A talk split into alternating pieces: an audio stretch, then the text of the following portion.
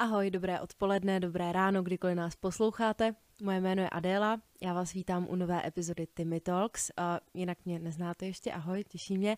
Uh, já jsem projektový manažer Timmy Talks, projekták, to je u nás v TAPu um, v naší Timmy Akademii takový jako kápo těch projektů.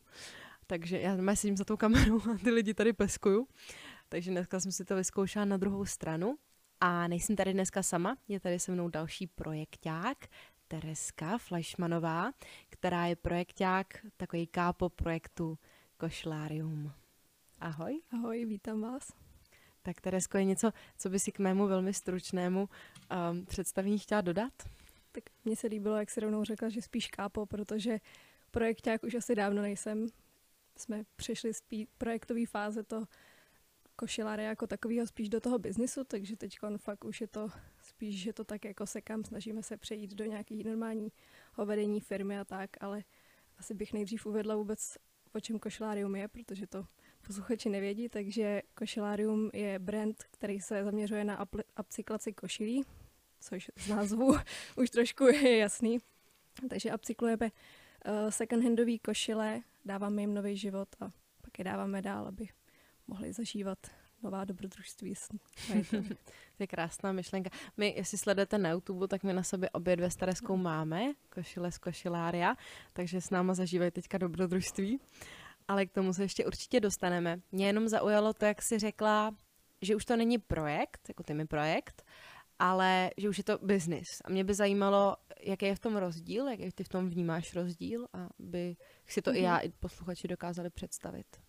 Já v tom hlavně vnímám ten rozdíl v tom, že ten projekt eh, je za mě nějaká krátkodobá záležitost, takže z začátku to začalo jako projekt. Když jsme eh, to budovali, tak náš plán byl to třeba po třech, čtyřech měsících ukončit, že jsme chtěli prodat určitý počet košil, z čehož vyšel i vlastně celý název, který košilárium Centilia košila, takže Centilius košilus, ten představuje těch 100 košil, který jsme původně chtěli prodat. Ale pak jsme se do toho vlastně tak zamilovali, že už to nešlo, takže uh, to přešlo z té projektové fáze už do biznisu, který se skládá z víc těch malých projektů. Teď jsme dělali projekt třeba na web, takže máme nové webové stránky, které jsme vedli, provedli, eh, vedli vyloženě projektově. Ale právě mi přijde, že teď už uh, plánujeme v daleko větším horizontu, třeba dvou, tří let a sezóně, takže není to, není to projekt už podle jako definice. Mm-hmm. A klidně se můžeš prodat, když jste teďka dělali nový webové stránky, tak kde je najdeme? Jo, webové stránky už jsou, ten web jako takový je hotový, ale eh, SEO nám ještě trošku pokulhává, takže nás eh, hůř vyhledáte, ale když si zadáte moje www.kosilarium.cz, tak uh, najdete náš web. Krásný. A kdo přišel teda s tou myšlenkou košiláry? Jak to celý vzniklo? Ta myšlenka byla moje, já jsem vždycky uh, byla jako hodně kreativní člověk, uh, móda mě bavila, ale taková jako netradiční. A jsem hodně zapálená do udržitelnosti, takže jsem jeden večer si prostě řekla, že jsem měla nějaký sekáčový věci doma, že uh, přešiju jednu košili, přešila jsem ji a pak jsem s ní přišla sem do topu právě a lidi byli úplně jako wow, to je super košile. A byla fakt jen takhle jako kropnutá, podobně jako ta, co mám teď na sobě, jenom trošku šikmo a uh, hrozně mě zaujalo, jak lidi z toho byli nadšený, že se jim líbá ta myšlenka udržitelnosti, ten design byl takový hravej. A pak jsem si říkala, tak proč to vlastně nedělat ve velkém, když uh, by to lidi koupili a představovalo to všechny ty mý hodnoty, které jsem měla, takže tak to začalo. Jo. A ty hodnoty mimo teda tu udržitelnost, co bys tam ještě do toho zahrnula?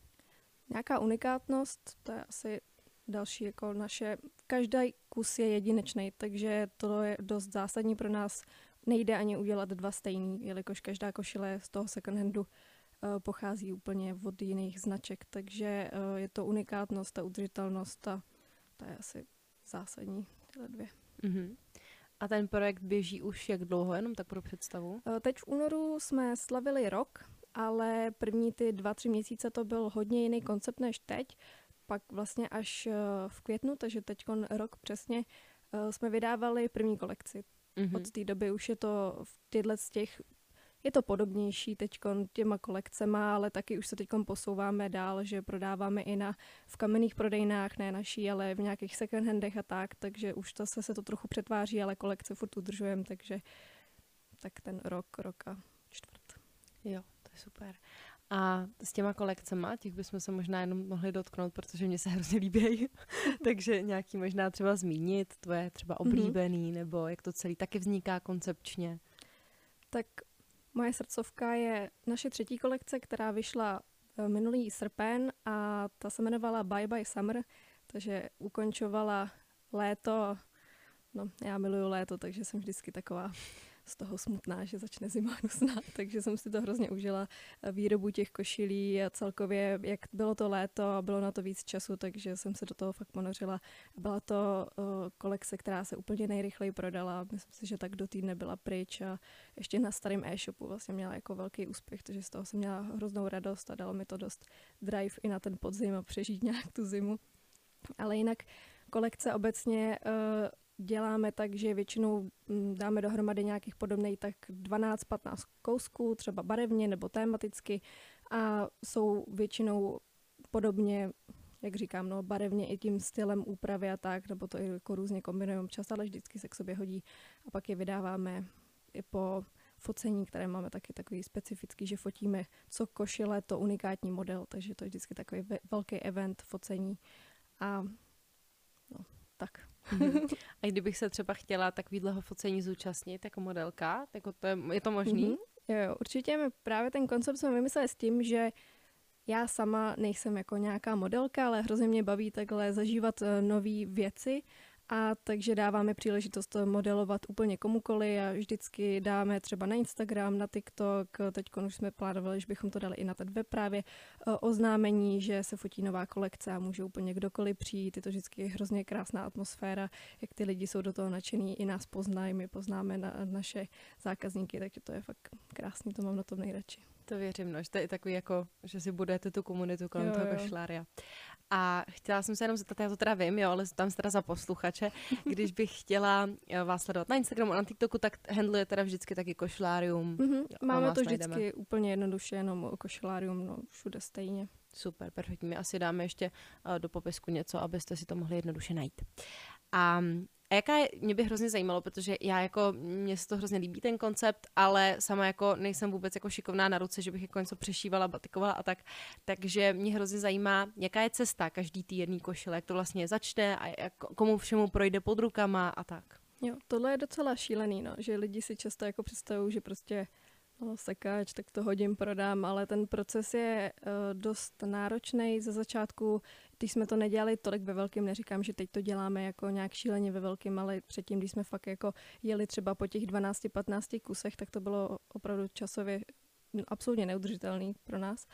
Ale ten proces je teda nějak, že uh, jedeme nakupovat do second handu, chceme to nakupovat ručně, takže to není, že bychom objednávali nějak jako po tunách nebo tak, takže každá ta košile už při tom výběru v second handu projde našima rukama, tam uh, máme na nějaký parametry, takže potřebujeme, aby byla z přírodních materiálů, vždycky potřebujeme bavlněný, uh, lněný, uh, nějaký umělotiny. Nechceme z důvodu toho, že samozřejmě to není udržitelný, pak se z toho vyplavují mikroplasty při praní a takové věci, i se to vlastně hůř upravuje.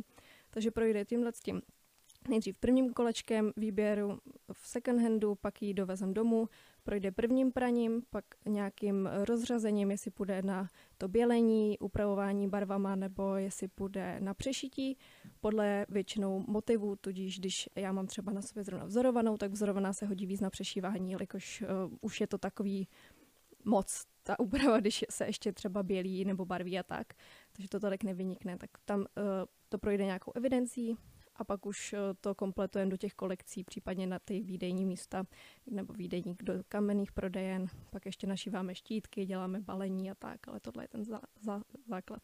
Mm-hmm. A kolik se na tom podělí tak lidí na tom celém procesu? To zní jako, že je vás tam celá manufaktura. No, na tom procesu uh, vyloženě tohle, co jsem řekla, primárně uh, já a kolegyně Barča, takže dvě ale pak ještě máme Honzíka fotografa, takže ten pomáhá hlavně s těma eventama na tom focení, tam je to dost eh, náročný, takže my jsme tam spíš jako organizace, koordinace, eh, ty košile dáváme dohromady, připravujeme jídlo, pití a tak a Honza fotí, takže mm-hmm. jsme tři v týmu. Ty to je úplně šílený. Já jsem to jsem upřímně ani já nevěděla. Já jsem jako věděla, že jste teda takhle tři v týmu, ale myslela jsem si, že se tam třeba zapojí ještě někdo jiný. Ještě máme jako na přišívání máme externistku, mm-hmm. nebo ne na všechno, ale já nejsem, eh, ne, že bych to nezvládla přešít, ale není to úplně to, co bych si představovala jako prodejný. Chtěla bych, aby to bylo na vě- větší úrovni, takže proto jsme našli uh, fakt šíleně šikovnou vystudovanou švadlenku, která to dotáhla úplně jako na jiný level, než já jsem schopna. A ty jsi zmiňovala, že teď už prodáváte v kamenných prodejnách, to je teda novinka? No, my prodáváme v té jedné už možná i přes půl roku, ale uh, ona nebyla přes zimu moc sezóna, takže ani ten second hand tolik uh, neměl návštěvníků. Tam jsme na začátku, myslím si, že někdy v listopadu měli velký úspěch a pak to přes tu zimu hodně jako umřelo a teď zase se dostáváme, že uh, ty prodeje jsou vyšší, takže tam to není zas taková novinka, ale teď nám to generuje víc peněz a zároveň i se dostáváme víc do povědomí. A zrovna za, no vlastně zítra už, tak bychom ještě měli jít do nového kamenného obchodu, takže se těšíme, doufám, že to tam taky pojede stejně jako v Můny, kde jsme teď v second handu v Jungmanově ulici. Mm-hmm. Já jsem se tě se zeptat, kde to je, ty jsi mě předběhla, kde vaše košile můžeme najít. Jsi to senzibil.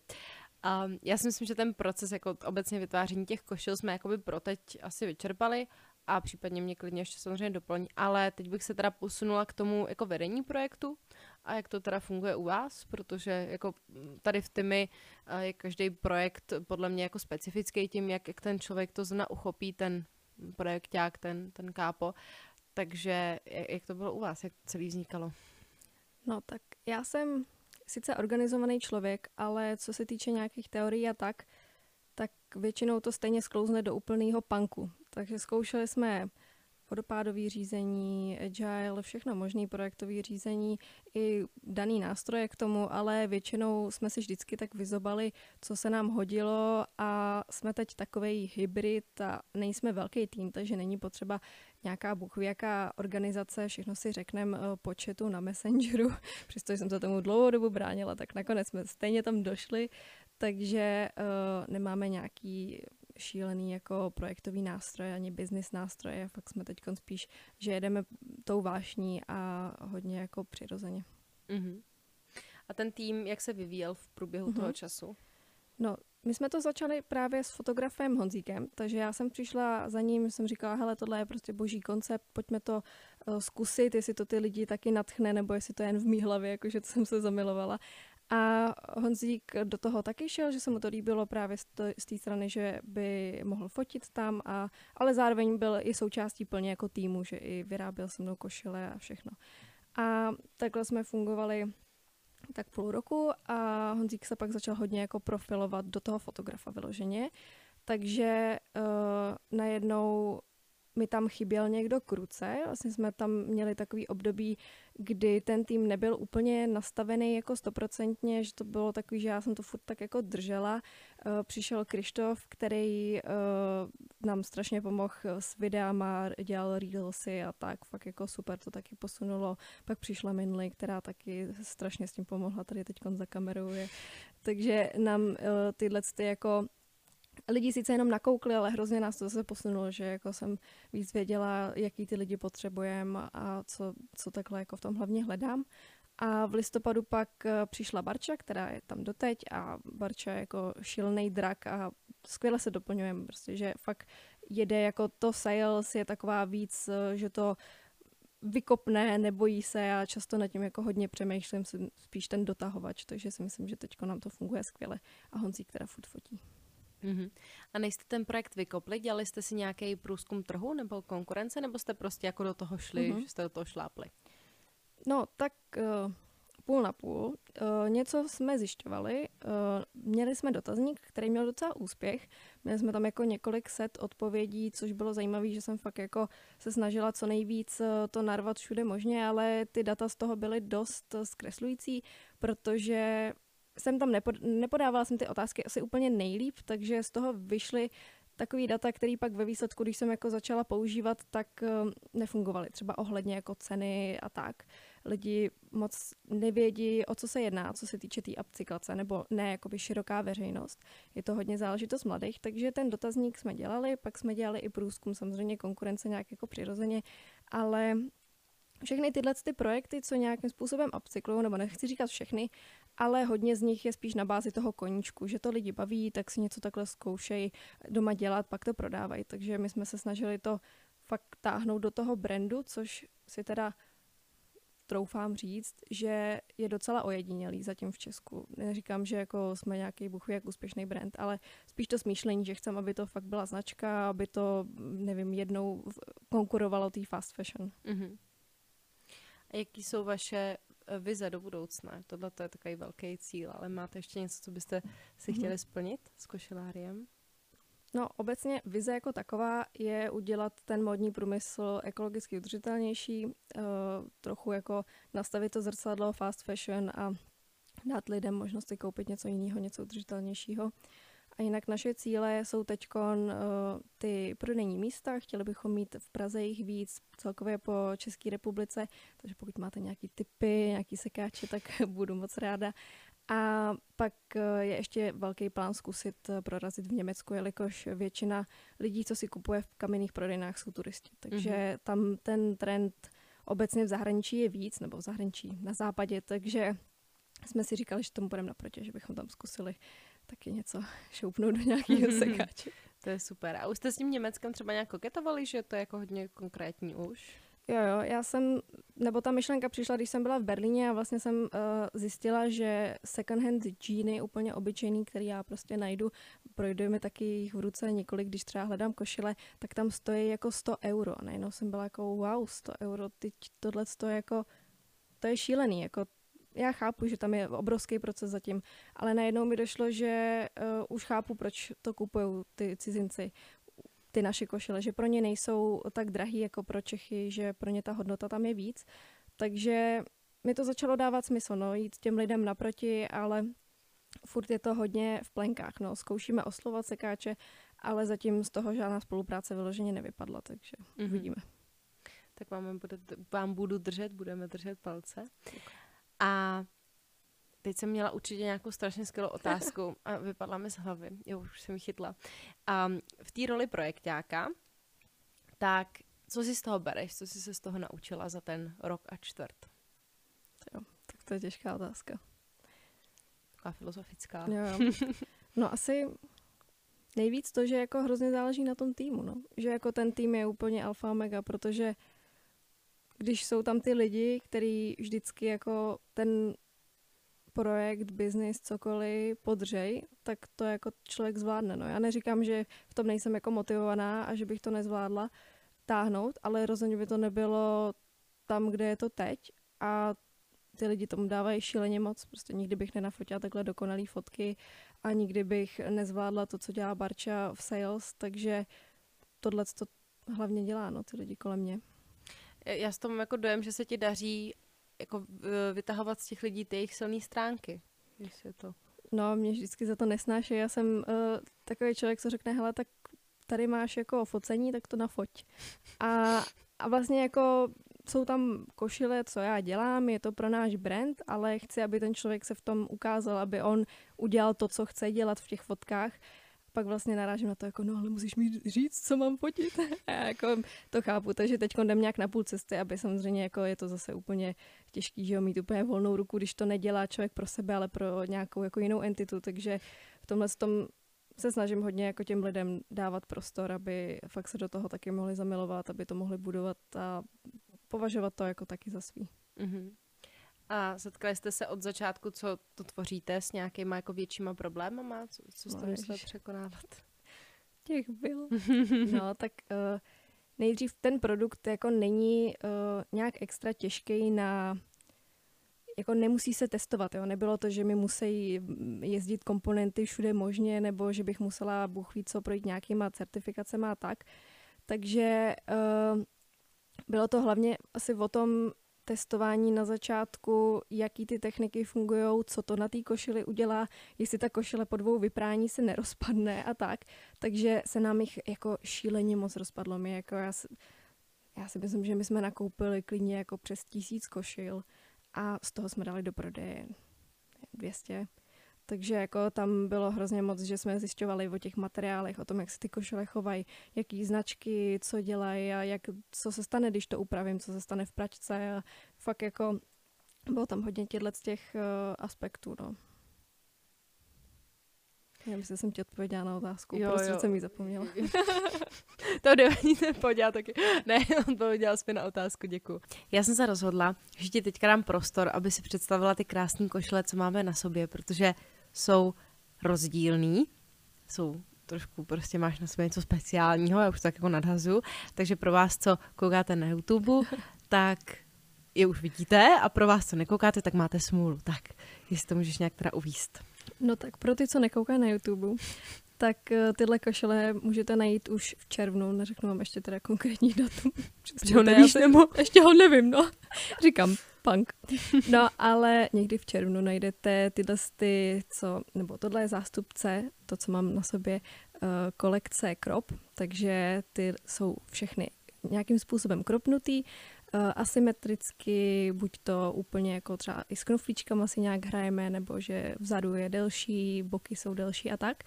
A je jich 12 kusů a jsou všechny nějakým způsobem vzorovaný, není to jako jednobarevná kolekce, takže jsou to spíš takový mm, formálnější možná košile, ale zároveň zajímavější, že to není jenom jako basic, si to zastrčím do kalhot, ale trošku dělám parádu. A to, co mám na sobě já? Uh-huh. A ta, co máš na sobě ty, tak ta je bělená, takže to je ta druhá naše hlavní technika, kterou upravujeme košile. A tahle konkrétně nemá kolekci, takže ta půjde do nějaký z kamenných prodejen. Vidíme. Uh-huh. A jak říkáš, že to půjde do kamenný prodejny, a ještě vy, jak máte jakoby každý kus je jedinečný, tak vy to teda máte rozdělený ten prodej, že něco, něco nejdu mm-hmm. na webu a něco nejdu na, v kamenný prodejně, ale není to jako simultánně. Ano. No na začátku jsme si říkali, že teda vydáme kolekci a, a když se na začátku samozřejmě ne všechno prodalo, tak uh, jsme to dali do kamenný prodejny, ale trošku jsme se tím zadělali na problémy nečekaně, to asi vám dojde, no, že to není úplně nejlepší nápad, takže to už neděláme a i teď ty kolekce daleko víc promýšlíme, takže máme fakt uh, společnou tématiku, košile se k sobě hodí a tak, takže do těch kamenných prodejen jdou ty košile spíš jako jednotlivci, sami za sebe tam bojují, jako já jsem fakt krásná, vem si mě a v té kolekci vystupují spíš jako dohromady jako celek. Mm-hmm. Mě ještě napadlo k těm kolekcím. Jak dlouho to trvá, než se jedna takováhle kolekce jako vytvoří, než se dá mm-hmm. dohromady? No, dlouho. Mm-hmm. Uh, my, když jsme to počítali, tak uh, myslím si, že mi to vycházelo nějakých jako 60-70 hodin mě. To znamená, že tam je ještě jako focení, uh, tudíž Honzův čas, barči a tak. A jelikož jich je vždycky omezený množství, těch třeba 12-15, tak z toho vždycky nej, není tolik peněz. Takže uh, to bylo ta jako další věc, u který jsme narazili, že to není úplně udržitelný pro nás, aby ten brand mohl žít. A proto jsme se i vydali do těch kamenných prodejen, kde má samozřejmě obchod provizi z prodeje, ale pro nás je to méně starostí v tom, že nemáme to focení organizovaný, ne, nepřidáváme to na web, neřešíme eh, reklamace, objednávky, balení a tak. Samozřejmě reklamace můžeme řešit, ale je to už jako zprostředkovaně, tudíž to řeší někdo i s náma, což je pohodlnější, je to jednodušší. Hmm. A ty si, my jsme tady několikrát zmínili pojem upcyklace a bylo nám teď řečeno, že jsme to nevysvětlili, tak jestli bys teda mohla to nějak uvíst. Jo, sice jsme to nevysvětlili, já úplně nevím, jaká je odborná definice, ale uh, já to vnímám, je to jako forma recyklace v podstatě. Je to to, že vezmu něco, co už by se vyhodilo a udělám z toho něco nového, takže, jak jsem říkala, dávám jako šilím nový život. Nové dobrodružství. Přesně tak. A mně přijde hrozně, že ti ten projekt jako sedí, že prostě když se na tebe podívám a poslouchám tě, jako to mluvíš, takže to je fakt jako takový tvoje prostě miminko, takový tvůj jako tvůj rybníček. A mě by zajímalo, jak dlouho ti to jako trvalo, než jsi se v těmi zorientovala a než jsi jakoby našla od začátku toho studia ten, ten svůj projekt, protože mám pocit, že to není tak jako jednoduchý najít něco hmm. prostě, co, co ti fakt jako sedí a co je tvoje srdcovka. No, jednoduchý to určitě není, zvlášť jako v týmy, kde těch možností je šíleně moc, takže člověk uh, skáče od jedné příležitosti ke druhé a je hrozně těžký se ukotvit v něčem. Ale co se týče toho, jak jsi říkala, že moje miminko je to moje miminko a hledala jsem dlouho moje miminko, ale vždycky jsem měla nějaký takhle jako umělecký sklony, nebo jak to říct, eh, takže uh, jsem chtěla dělat něco, kde tvořím, kde je uh, kreativní činnost a ta udržitelnost, takže se mi to krásně v tom spojilo a fakt mi to dává jako hrozný smysl a to mě pohání. A jak dlouho jsem to hledala? Já ještě vlastně před tymi jsem byla na Karlově univerzitě, kde jsem teda vydržela asi tak tři měsíce, možná ani to ne. První zkoušku jsem nedala, takže jsem si říkala, že tohle jako není můj směr a od té doby jsem se hledala, až jsem teda našla Tymy, kde jsem si říkala, hele, tak tady to zkusím, tohle je super. A v Tymy jako takový, jak říkám, no v únoru jsme začali, takže tak půl roku. Ale myslím si, že jsem měla jako hrozný štěstí, že když koukám na ostatní, tak uh, nenašli něco takhle jako srdcovku. Možná to ani nechtějí, protože ty mi i o tom jako zkoušet různorodé věci. Tudíž mě tohle zaměření zase brání v plno jiných věcích. Takže nevím, no. Ale jako, jak říkám, já jsem s tím spokojená, takže... A vyzkoušela jsi za tu dobu, co jsi v tím nějaký jiný projekty? Zkoušela jsi ještě něco jiného? Jo, byla jsem v projektu Fluego, který poskytují eh, foto a video služby, takže Eh, tam je vlastně i Honzík a Krištof, což super, že se ty projekty takhle jako spojovaly. Pak jsem teď budem pořádat seznamovák, takže organizace nějakých akcí a tak, to mi je taky hodně blízký. Pak máme ještě jako projekt uh, vyloženě umělecký uh, na obrazy, fotky a tak, takže všechno se to točí kolem jednoho ty, tématu, no nějak jako jinam se mi nechce. Máš svůj obor zájmu. A... Je to tak. a v čem vnímáš třeba výhody a nevýhody toho, když ten člověk je právě jakoby roz, Ježišmarja, nevím, jak to říct nějak slušně, a, že prostě zkouší hodně projektů najednou, zkouší hodně věcí, a nebo naopak, že je právě mm. ukotvený a má to svoje, co si jako jede. No já jsem takováhle jako celý prvák vlastně byla, jako já jsem doteď hodně rozlítaná, možná lepší slovo. Trošku lepší, no. to, to vypípá někdo.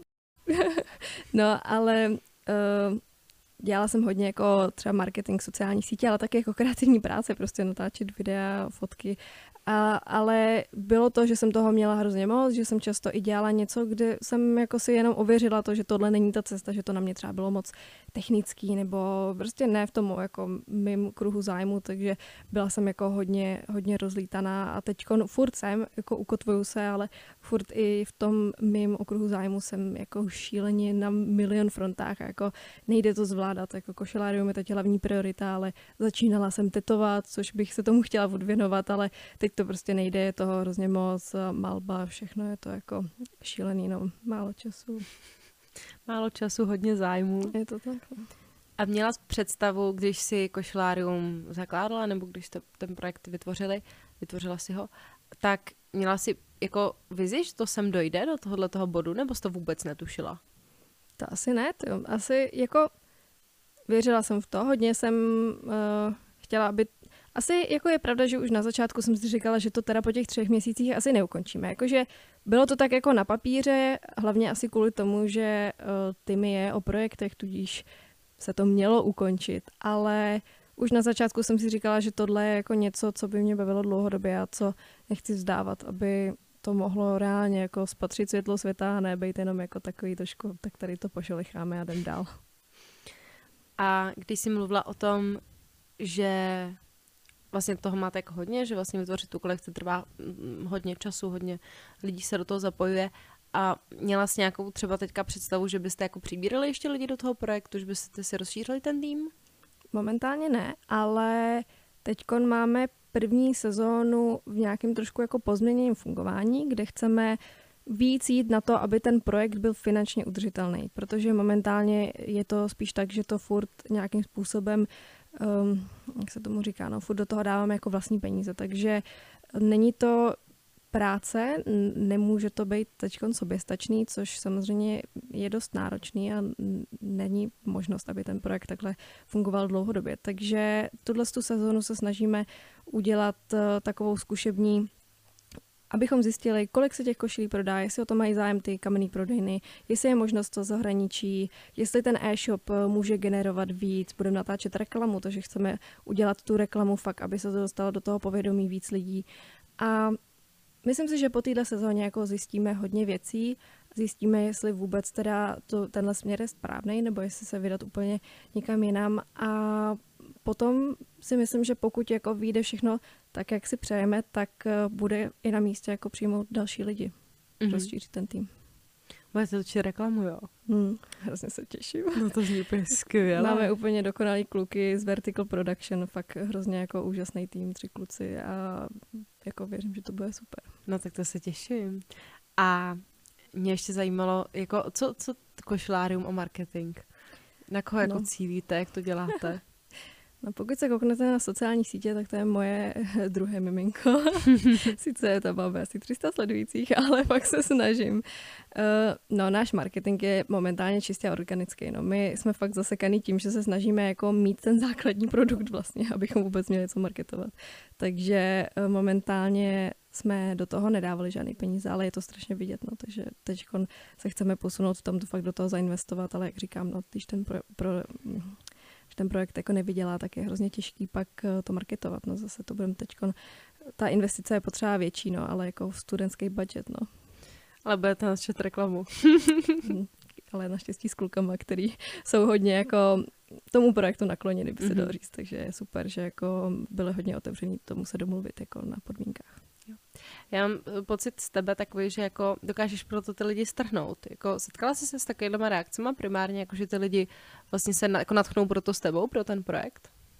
Je hrozně hezký, že si to myslíš. No já nevím. to asi musí říct oni, ale jako myslím si, že minimálně jako Barča do toho fakt zapálená je, že to jako dává smysl, když si dáváme jako zpětný vazby a tak. Takže jsem za to hrozně ráda, no, že to tak je. My jsme tady probírali jako vize a cíle toho projektu jako takového, ale mě by zajímalo, jestli máš i nějaký jako osobní cíle a vize, protože přece jenom už jsi teďka skončila druhák, takže už za půl roku bakalářka a, no. a pak už do světa. No, jako teď cíl samozřejmě státnice, jako takový nejbližší, ale uh, chtěla bych furt pokračovat v košeláriu, chtěla bych nějakým způsobem předávat ty hodnoty, myšlenky, co se týče uh, udržitelnosti a co, hlavně co se týče té tý módy, tak tam mi to hodně jako sedí.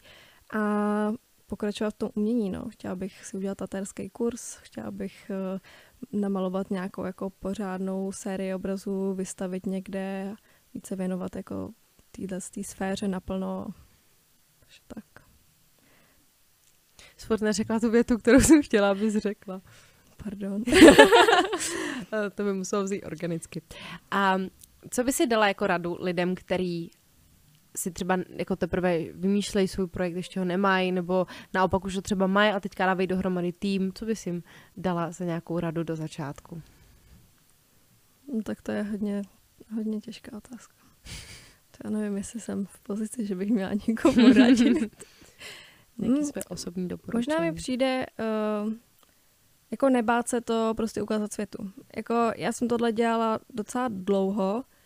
Můj přítel je v tomhle expert, šíleně talentovaný člověk, ale hodně si nechává ty věci jako pro sebe v šuplíku, což je strašná škoda. Takže teď už to nedělá, už to jede.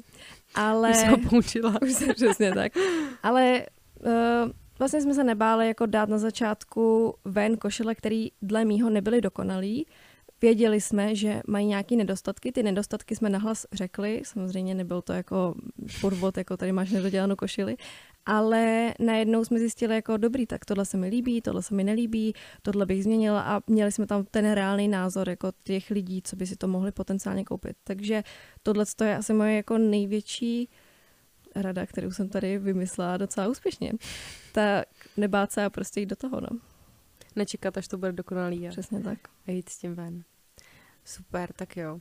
A já si myslím, že jsme úplně uh, tě vyšťavili a vyčerpali. Ještě něco, co bys chtěla dodat? Něco, co bys chtěla, aby naši posluchači, diváci věděli, slyšeli?